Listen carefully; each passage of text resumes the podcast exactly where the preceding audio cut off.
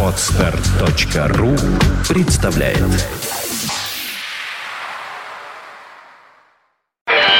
Рок.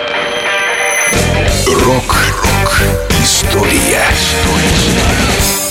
Сегодня 27 июня. В этот день, в 1991 году, Карлос Сантана был арестован в аэропорту города Хьюстон, что в американском штате Техас. Таможенники задержали артиста по прилету из Мексики, обнаружив у него в багаже 5 грамм марихуаны. Музыканта обвинили в контрабанде. Сантана через адвоката заявил о нежелании оспаривать обвинения и отделался штрафом.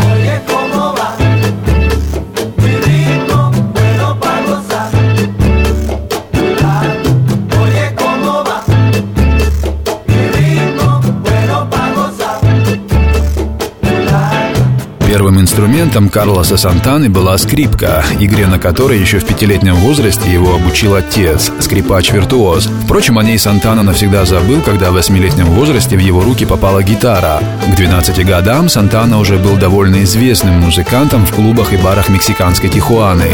Карлос чувствовал себя настолько самостоятельным, что, не одобряя решение родителей эмигрировать из Мексики, накануне отъезда просто сбежал из дома. В итоге семья Сантаны эмигрировала без него.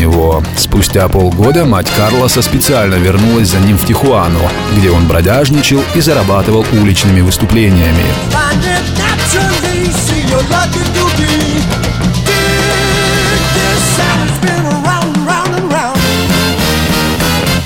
После выхода двух первых альбомов на Сантану обрушился головокружительный успех, в результате чего молодой музыкант пустился во все тяжкие. В его жизни наступил настоящий период декаденства с массой любовниц и наркотиков. Своим религиозным и человеческим перерождением артист обязан духовному наставнику, благодаря которому Сантана отказался от наркотиков, обрезал длинные волосы, а синие джинсы и рабочую робу поменял на элегантный белый костюм. Впоследствии нашлась и женщина, которой удалось укротить неуемный темперамент музыканта. Со своей женой Деборой Сантана прожил 34 года, расставшись лишь несколько лет назад.